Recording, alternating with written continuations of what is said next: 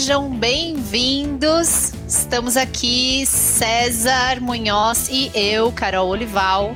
Essa é a nossa live, o nosso papo semanal. Essa é a live Arte, Entretenimento e Conexões, que acontece todas as quartas-feiras, das 19 às 19h30, com César Munhoz, brasileiro com graduação ou pós-graduação com o nosso Master em Entertainment Business. Nesse papo de hoje, eu vou te desafiar, César, a contar o tema de hoje como se você estivesse fazendo uma chamada do Globo Repórter. Crendios, pai, deixa eu vou, vou tentar. Vai, então manda. Artistas, quem são?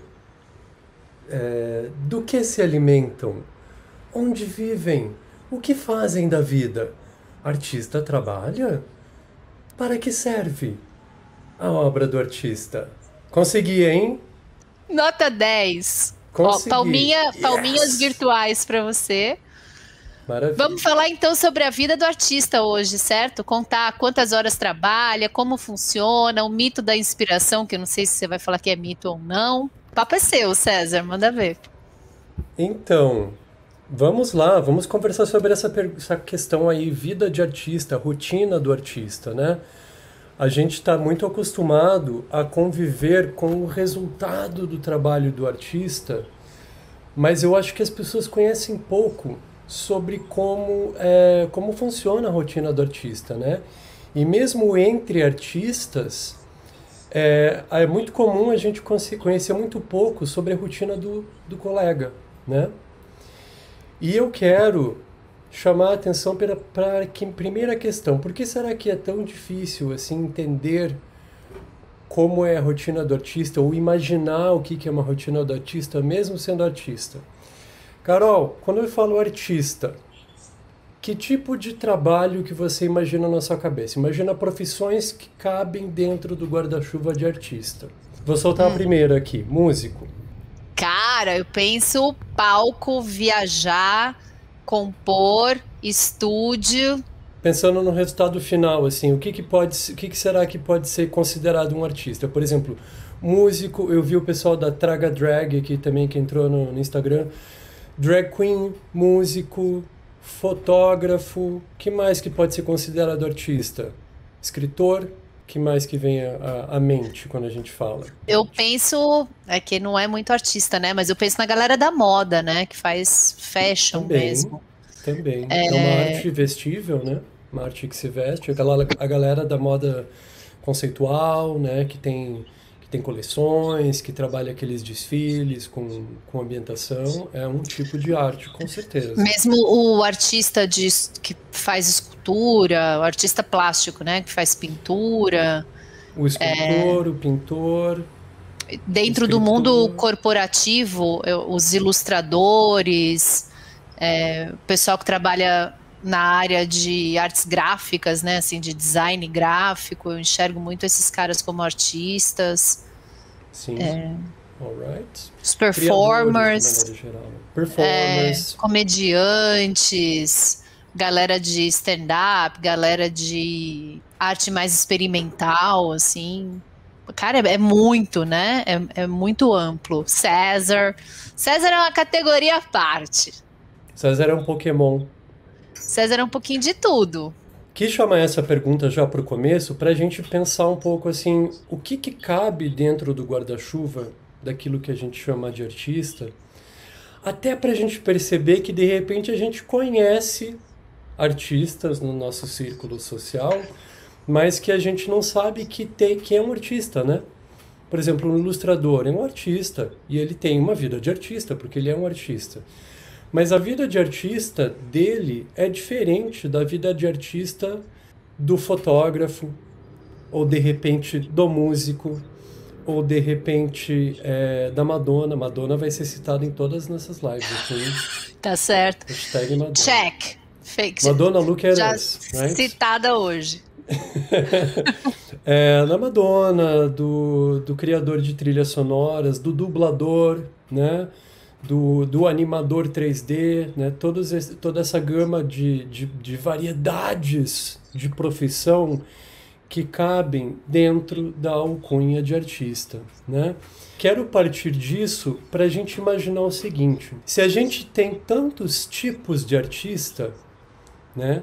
Cada um com uma finalidade, com um deliverable, com uma, com uma entrega, com um resultado de trabalho tão diverso, eu acho que isso contribui um pouco para o fato de haver uma aura de mistério sobre essa história do que, que o artista faz da vida. O que, que você acha, Carol? Você acha que tem a ver ou tá viajando?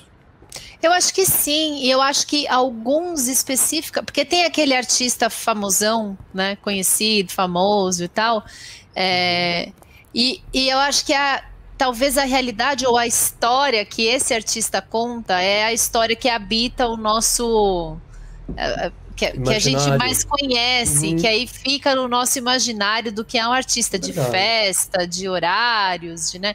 Você vê mesmo é, as atrizes, os atores, os cantores que mais estão na mídia, no, normalmente eles estão na mídia mostrando esse lado mais boêmio, mais, né? É difícil você ter alguém que vai lá e, e uhum. conta a realidade, conta como é acordar às 5 da manhã, porque isso também não dá muito ibope, né? O que dá ibope ali na mídia é o que está nesse imaginário, né? De até do, da, da, consequência do faturamento, né? Do quanto eles consomem com aquilo que eles ganham. É, agora, acho que essa vida mais é, corporativa, né, essa vida mais normal, ela não dá muito ibope, então ela também não é muito contada. E daí a gente não sabe, a gente imagina e vem as cenas de novo do que acaba saindo no, na grande mídia, né? Essa, essa vida mundana mesmo, né? Essa vida que todo mundo tem, né? De, um, de uma pessoa que tem corpo físico, que tem é, conta para pagar, que tem que garantir um teto, que, né? É, então, interessante isso é, isso que você falou, porque assim, a gente pensa no artista, seja ele, ele um ilustrador, ou seja ele um ator global, ou seja ele é, um artista de rua, seja um artista circense, seja uma pessoa de stand-up, seja qual for o artista, né, fotógrafo, é, todos eles, eu, vejo, me dá a impressão de que o trabalho do artista, ele é um conversation starter. Ele sempre é uma algo que faz a pessoa sair um pouco daquele lugar e iniciar uma outra conversa na cabeça dela ou com outras pessoas, né? A gente conversa muito sobre o trabalho dos artistas, a gente conversa muito sobre a vida de artista, porque é uma coisa também que a gente sempre presta muito atenção, ou pelo menos imagina. E eu acho isso muito legal, assim, eu acho que isso contribui para o ofício do artista, eu acho que é, retroalimenta o artista com uma, com uma fantasia que eu acho que é legal que continue fazendo parte do universo do artista, né? Mas a gente agora está aqui para falar sobre quem é o artista na fila do pão. Né? É um conceito da educação financeira que fala da onde vem o dinheiro que paga as suas contas, né? Quantos trabalhos você tem, né? De onde você, que serviços e produtos você oferece para no fim juntar aquela a, o, o, o bolo de, de, de grana que você usa para pagar, para pagar os boletos. A segunda parte da minha matriz de renda é educação. Eu sou professor de inglês, sou intérprete. Depois eu voltei a trabalhar numa música minha, que vai ser lançada daqui mais ou menos uns dois meses. Depois eu parti para finalizar a pesquisa dessa live que a gente vai conversar agora. E agora eu estou aqui, na frente das câmeras, né? Conversando com vocês. Essa foi uma vida de artista hoje. É, para mim, todo dia é diferente, né?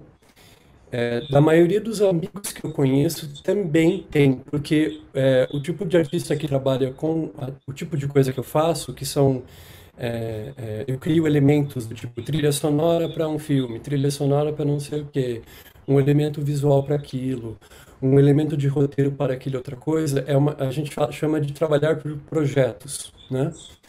Então isso quer dizer que todo dia é um dia diferente, né? Todo mês é um mês diferente a matriz de renda também varia muito por conta disso, né? Então, é uma coisa que exige um planejamento muito bem feito para que as contas no final do ano se acertem, né? Então, é, artistas que trabalham para o projeto, normalmente, isso que eu acho, eu acho que deve surpreender boa parte das pessoas, mas artistas que trabalham por projetos são normalmente muito bem educados financeiramente, né? E legalmente também, porque o artista tem que saber é, cuidar do seu dinheiro, é, saber se administrar, cuidar do seu trabalho, né? Então ele tem que se. E hoje o artista, mais do que nunca, o artista independente, ele é um manager de si mesmo, né? Na grande onda, assim, né? Tem, tem as pessoas que, que gostariam de ter um manager, tem as pessoas que preferem cuidar do seu próprio negócio, né? Mas essa veia empreendedora é uma coisa que precisa ser forte, né, César, no artista. Essa, mesmo que ele tenha um manager, uhum. ele precisa ter essa postura de é minha carreira e eu dependo disso, né? Mesmo que alguém é. cuide da parte mais burocrática para ele, né? É, eu, eu vou fazer uma analogia bem simplória aqui, me perdoem os managers, mas eu estou falando bem de vocês quando for falar isso. É como você ter o melhor iPhone do mundo e não saber mexer. Né? Se você, artista, não tem a, a interface de conseguir conversar com o teu manager para entender essas questões todas, é, você vai né, vai ser uma parceria, é uma parceria que te, te complica a vida, assim, te, te dificulta coisas, te, te, te deixa para trás, né?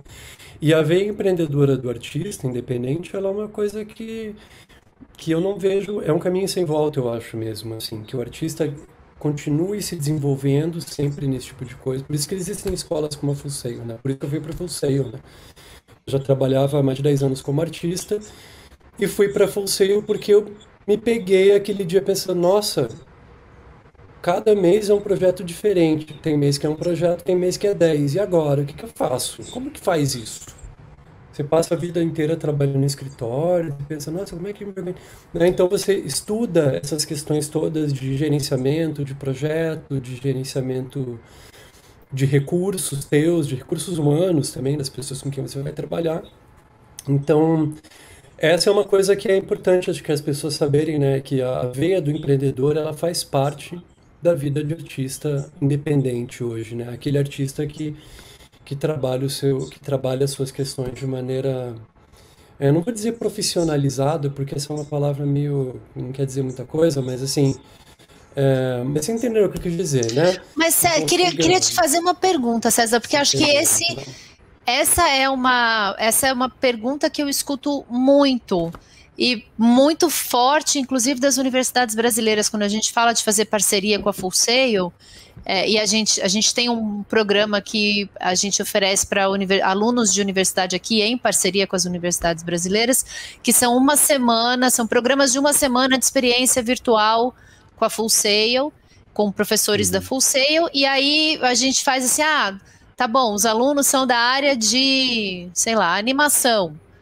Tá aqui, Universidade Brasileira, essas são todas as experiências, as palestras e tal que a gente pode oferecer. Escolha as palestras que você quer oferecer para essa semana para os teus alunos. César, 100% deles fala: "Não, não queria só ver animação, eu queria um pouco de business e marketing" e é. generalizado assim, né, em todas as áreas. Isso me chama muita atenção porque eu vejo, e aí não estou falando especificamente das universidades brasileiras, porque eu acho que é uma coisa uhum. do artista, né, de às vezes ficar tão imerso, mergulhado ali na arte que ele quer produzir, uhum. que eu não, eu, e aí a minha pergunta para você é essa noção de ter uma matriz de renda, de se organizar como um empreendedor? Isso é uma coisa que você desenvolveu ou durante o caminho você aprendeu porque você teve que aprender?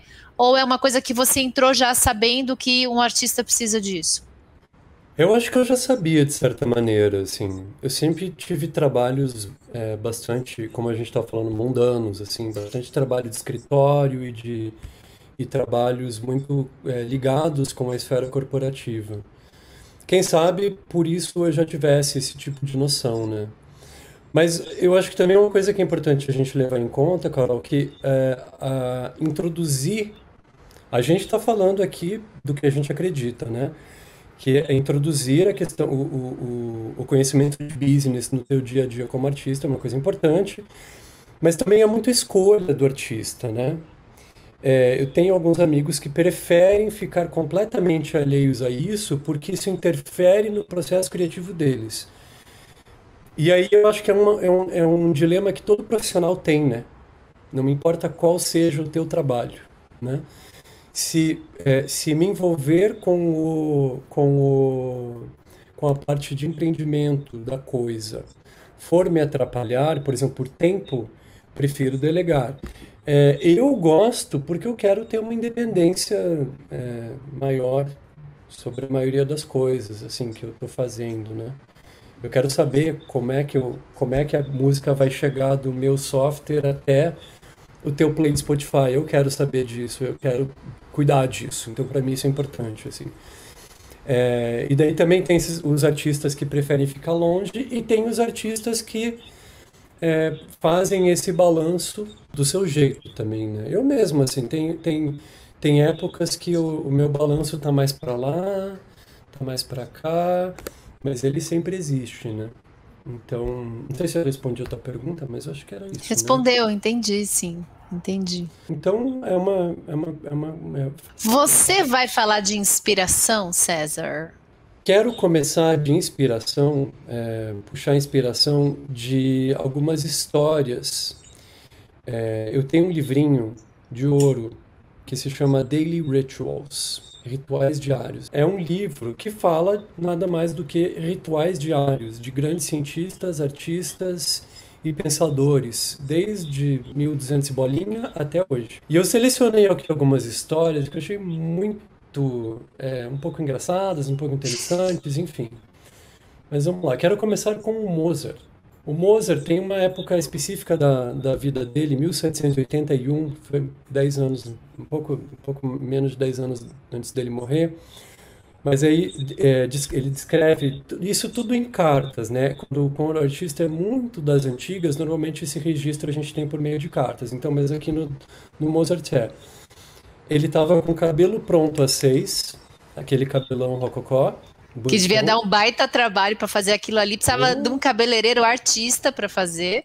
Melhor se fosse Lego, né? Só põe se eu, pronto. Se eu tiver daquele, eu quero um Lego. Ele tava, ele tinha, tava terminando de se vestir às sete, então, ó, dá, demora também se vestir. Putz, grila. Já fiquei Aí com preguiça. Nossa, né? Que bom, que bom é, uma camiseta e um, né? uma bermuda.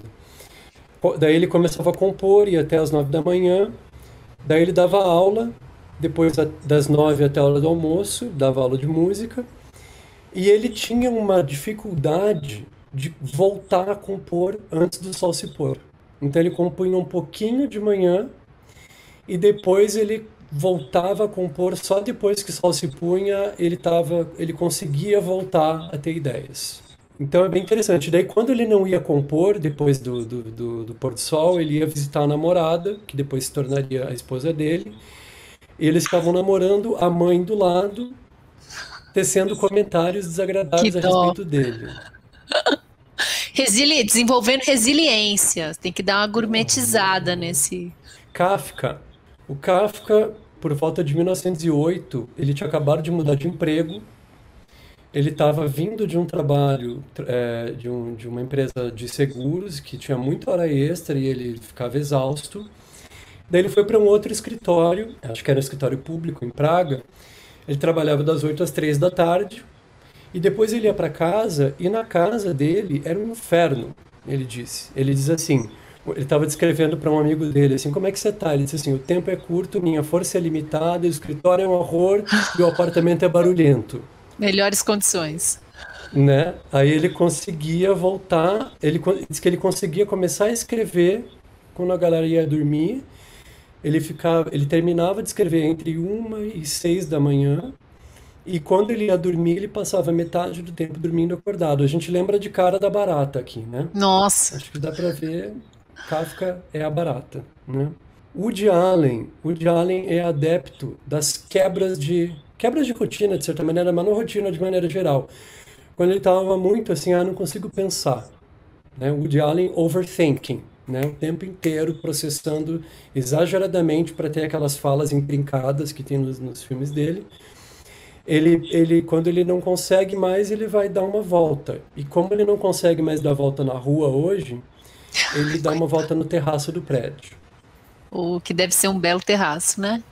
Um, né? Manhattan ali, né? Truman Capote, autor, escritor, né? Escreveu A Sangue Frio é, e foi representado no cinema pelo Philip Seymour Hoffman. Foi representado pelo Philip Seymour Hoffman. Ele se, ele se autodenominava um autor horizontal, porque ele só escrevia deitado. Como escreve deitado? Ele, ele encaixava a máquina de escrever no meio dos, do joelho, no meio das pernas. Né? Nossa. Do jeito que a gente faz com o notebook hoje, né? É. Ah, Carol, vai dizer que você não faz Eu não isso? consigo, eu não consigo. Não, putz, fico muito velha já, depois dói tudo. Tem que fazer sentada. É, Tem que é ruim, sentar né? e digitar sentado. Eu consigo, mas, eu- mas, eu, mas não deveria. Depois, é, depois dá um recall. Maníacos do Café. David Lynch, que, que é o cara que criou Twin Peaks, né? E L. Frank Baum, o, o criador de Mágico de Oz. Muito café com açúcar e leite. E o Lynch, ele ficou, ele du- durante sete anos, ele ia todo dia na mesma hamburgueria, tomava um shake de chocolate depois do almoço e até xícaras de café cheias de açúcar. E daí ele levava o papelzinho e a caneta. É, e depois ele deu uma reavaliada nas coisas e agora ele é um dos maiores adeptos e propagadores da meditação transcendental. Olha! Ele tem uma fundação a esse respeito e está sempre é, propagando essa ideia. É, a gente está chegando no final já, né, Carol? Mas eu Infelizmente. quero contar, quero contar uma historinha só, que essa história todo mundo tem que ouvir. Eu não sei aqui quem conhece a Marina Abramovic, é, é Nossa, uma eu- artista da performance, Forte. né, dos conceituais que você falou, né? Que trabalha aquele, o, o- o tipo de arte é, com, com, com ideias mais, mais abstratas, né? E ela trabalha com o corpo. E ela tem uma, uma forma de trabalhar com o corpo que é um estado de disciplina total né? Ela, ela prega a ideia de estado de presença total e ela tem performances de longa duração e de longa exigência para o corpo e a mente. Então, é, em 2010, ela fez uma retrospectiva no Museu de, de Arte de Nova York é, e ela passou 11 semanas, todos os dias em que o museu estava aberto, ou seja, 6 dias por semana, 7 horas por dia e 10 horas na sexta-feira, ela ficava imóvel, sentada numa cadeira, olhando para pessoas que sentavam na frente da cadeira dela, cada uma por 10, 15 minutos. E a gente só de olhar essa cena já tinha vontade de chorar, né? Vo- Voa pro Google Images aqui depois do nosso papo para você ver as fotos, né? Tem a Bjork, tem todo mundo lá chorando na frente dela demais. Ela pensou assim, eu preciso mijar, né? Mijar. Não, não foi isso que ela pensou, César. Ela pensou, eu preciso fazer xixi. É, exatamente. Fazer xixi, né? No caso, mijar. Ela Certo. Daí, três meses antes, ela, resol... ela começou a desenvolver um regime de hidratação noturna. Gente Então, ficava tomando toda a água que ela precisa durante o dia, ela mudou tudo para a noite. E daí ela passava a madrugada inteira indo no banheiro. E ela desenvolveu uma maneira de conseguir descansar num nível de sono mesmo, mesmo acordando a cada meia hora para ir ao banheiro. Às seis horas da manhã ela saía, saía de casa, é, não sei seis, mais, mais ou menos seis horas da manhã saía de casa. Tomava um pouquinho mais de água, comia um prato de lentilha com arroz, chegava no museu, ia no banheiro mais ou menos quatro vezes para esvaziar tudo e passava o dia Plena. é, plena, sendo a artista que ela é, emocionando pessoas, né?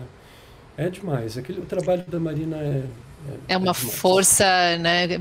Mas é, é acho que isso é a beleza do trabalho do artista quando existe essa conexão profunda, né, César? A energia vem de um, a energia e a inspiração vem de um lugar que só quem tem esse relacionamento com o trabalho conhece. E quem olhou nos olhos dela nunca vai mais esquecer, né? Ai, a gente, de novo, né? Se vocês não viram, procurem no Google, porque é um negócio. E tem umas histórias, né, de pessoas que ela encontrou. Não tem uma história de um cara que ela encontrou do passado dela, que sentou na frente dela, e ela só olhava, né? Ela não podia falar. Acho que é o ex-namorado. É, é- é realmente muito emocionante. E eu acho que é, é uma também das, das artistas que são conhecidas e que recebem críticas de pessoas que não conseguem talvez entender a profundidade né, do, do que é o trabalho. É, um, é, é uma, quando a gente fala de artista, assim, quando eu penso num artista, eu penso nisso, né? Uhum. Com todo o valor de toda, toda, toda a classe artística, mas essa entrega total, né? É essa, assim, que você precisa. Eu acho que talvez para mim o que faz diferença é que quando tem essa entrega total do artista, para a gente entender e aproveitar a entrega dele, a gente também tem que se treinar e, e querer buscar e querer estudar. E essa entrega do artista demanda uma entrega nossa também, eu acho. Porque não é a coisa mais simples de você entender e aproveitar. César, tantas coisas para te perguntar ainda. Eu queria muito que a gente falasse mais sobre a coisa da inspiração mas vou propor de repente para um outro tema, porque eu acho que é bem importante a gente falar disso da Semana da... que vem a gente vai falar um pouco disso, hein? Vamos falar sobre a arte produzida na pandemia e como é que os artistas estão traduzindo a nossa realidade para obras fora do comum. Então vai ter muita inspiração, Perfeito. papo de inspiração. Falaremos de inspiração quarta-feira que vem, então. Beijo pra você, enorme. Um beijo para quem esteve com a gente. Quarta-feira estamos te ver de novo aqui para a gente poder conversar sobre inspiração, arte na pandemia. César Munhoz, Carol Olival. Até quarta, gente. Um beijo. Tchau, tchau.